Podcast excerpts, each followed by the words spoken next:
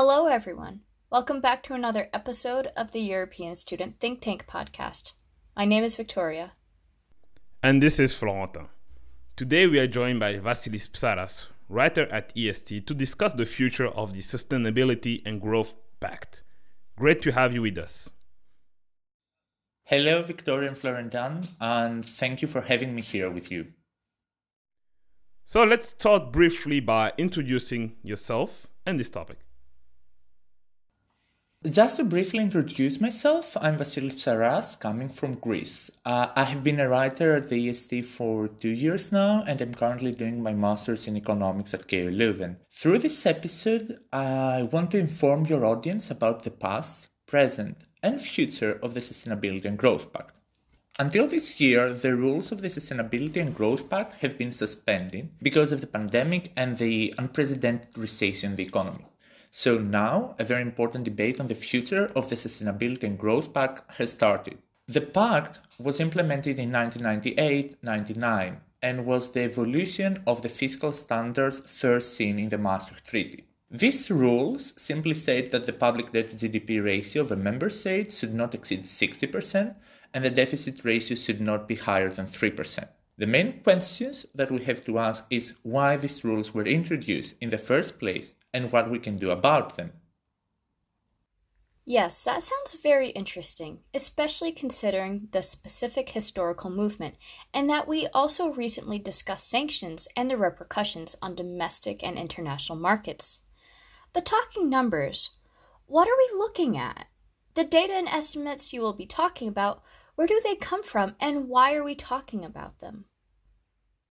These percentages about debt and deficit have been criticized quite harshly for many reasons. And the most obvious of all is how they occurred in the first place. Many E U countries like Greece, Italy, and even Belgium had already violated the P A R criteria in the late nineteen nineties by having a public debt ratio to G D P above ninety percent.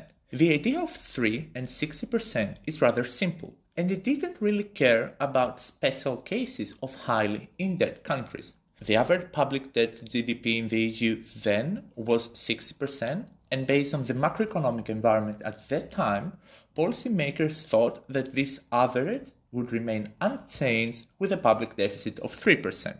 That's how these numbers occur, to safeguard the cohesion of the monetary union. But it is important to mention that no scientific work justifies these numbers, apart from this simple assumption. Reinhart and Rogoff, in one of their most influential papers in two thousand ten, wrote that economic growth is negatively affected by high public debt and found an upper threshold of ninety percent of G D P. This paper was often used by policymakers during the debt crisis to support the argument of austerity, and that it would be more reasonable now to work with ninety percent of G D P instead of the completely unrealistic sixty percent in order to secure economic growth. At least with ninety percent, justification of the number would be much easier. Given the controversy around these numbers, it is important to ask whether the pact is actually useful in the Eurozone. Does it serve any purpose in this day and age? Although, as I mentioned, there might be issues Uh, with the chosen numbers and how they apply to the E U economy, I think that the main concepts of having limits on public spending and a threshold on public debt is extremely important. Primarily, we have to examine what economic theory tells us about the idea of fiscal expansion in a monetary union. Some New Keynesian economists who have worked on the concept of the monetary union have shown that expansionary fiscal policies from one member state can have negative spillover effects on other member states. So, that means that the more fiscal expansion France implements, uh, for example, the more negative this effect is going to be in Germany, based on these game theory models.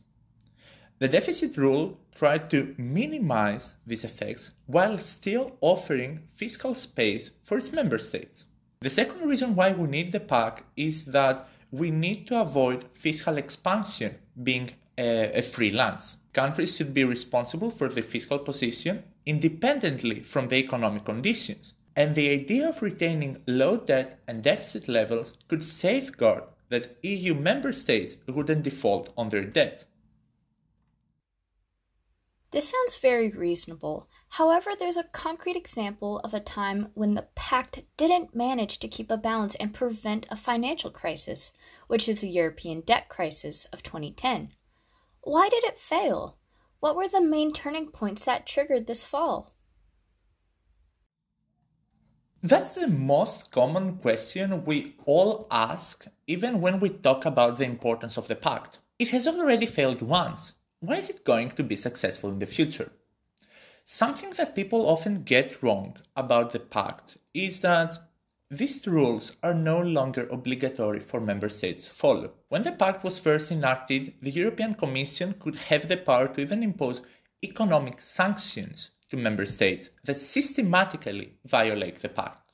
Yet, this part of the pact Oh, was scrapped and reformed in two thousand five, not by proposals of the heavily in-debt E U countries, but by proposals by the French and German authorities. So, what we had was a simple guideline that member states were not bound to follow because they wouldn't face any immediate implications. The reason why we ended up with the European debt crisis wasn't just because the E U authorities were pretty relaxed with the fiscal sustainability of its member states, but also because we had an incomplete banking union. And the European banks and financial institutions took excessive risk investing huge amounts of money in southern European countries. Do not forget that although Ireland didn't have any kind of fiscal problem, Ireland was a clear case of a banking crisis. The government deficit before the debt crisis exceeded thirty percent of G D P. Markets reacted very quickly, but E U authorities were quite reluctant to react.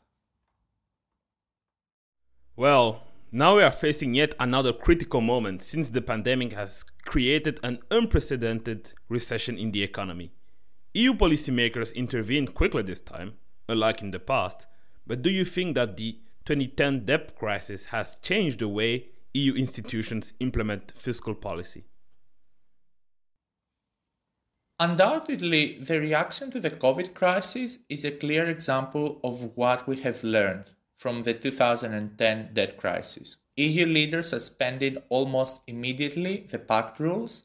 Member states were free to spend massively in supporting the real economy, and deficits in many member states were close to ten percent of G D P. On the contrary, in two thousand ten, most E U member states were obliged, either by foreign pressure or by domestic necessity, to implement austerity measures, diminishing public spending and at the same time negatively affecting the growth prospects of member states. This whole concept of austerity and conditionalities derived from the need of the E U to make an example of this crisis in order to prevent future debt crises and to force member states to implement structural reforms. Finally, they believed that the Alesina-Dagna concept of expansionary austerity, simply cutting spending can possibly have expansionary results, would ultimately benefit the economy. Expansionary austerity failed miserably. Structural reforms were indeed implemented, but we haven't seen the real outcomes yet, and the only thing in which we have indeed succeeded is that countries right now are a bit more reluctant to get their fiscal balance out of hand, and the E U authorities have better control over national fiscal policies. This extensive control over fiscal policies has been considered too interventionist in national policies. But do you think it's instrumental to their long-term growth? Could the process of examining member states' budgets make a significant impact on pursuing sustainability, especially in this day and age, given the energy crisis?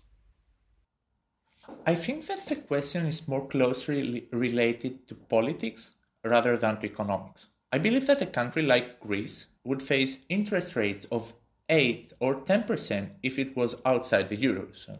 As we can see now with Argentina, a country that was often compared to Greece and a case country that Chet Lemar described as a lesson for the euro. But as a member state, Greek interest rates and yields are now between one to two percent. So, many countries have the capacity to implement much more easily fiscal policies, and the price they have to pay is to send their draft budget to the Commission for the European semester and get feedback from the Commission. My personal view is that E U bureaucrats sometimes examine fiscal budgets more wisely than national policymakers, and they might be more interested in long-term growth. And that's why Blanchard et al., in their paper about the pact reform, suggests that the Commission should be responsible to analyze the sustainability prospects of its country. It's not a question of a deficit of zero, three, five, or ten percent, but it is a question of how these deficits are being used. What's the purpose of these policies, and ultimately, what's the quality and not the quantity of this deficit? Especially nowadays that we face this climate crisis, as you mentioned, and countries should invest massively in renewable energy. These investments should not be blocked by an upper threshold of public debt. And I honestly believe that these investments should not even be considered as part of the deficit when assessing countries' budgets. As a last question, Vasilis, ultimately, what do you think is the future of the Sustainability and Growth Pact? If a reform is going to be implemented, what should be the main priorities? It is still unclear um, how this debate is going to evolve, what is going to be the final decision of European leaders when it comes to reforming the pact. The only thing that it is clear is that this reform is going to take place, it is going to make a difference, and probably most E U countries will be satisfied by it. The two main concepts are the idea of a vertical and direct reform of the numbers, for example, putting the debt threshold at ninety percent, and a horizontal reform, in which we'll put emphasis on the quality and assessment of fiscal sustainability instead of choosing direct numbers. As I mentioned, Blanchard et al. Proposed the introduction of fiscal standards instead of fiscal rules that could be related to European semesters and would provide the general guideline of fiscal sustainability. At the same time, a group of twenty German and French economists proposed in two thousand eighteen the introduction of an expenditure rule assessed by national authorities, aiming at counter-cyclical policies and excluding public investment. And the ultimate goal would be reducing public debt. I think that the idea of quality, both of public debt and public deficit, is much more important now over the idea of quantity. When you have a public debt of sixty percent, but you just consume irrationally, sooner or later you're going to pay for it. But if you have public debt above one hundred percent, but you invest in infrastructure and development, your potential will increase and debt will ultimately decrease. We do live in a very fragile political, social, and economic environment, and fiscal authorities have to solve a very puzzle conundrum.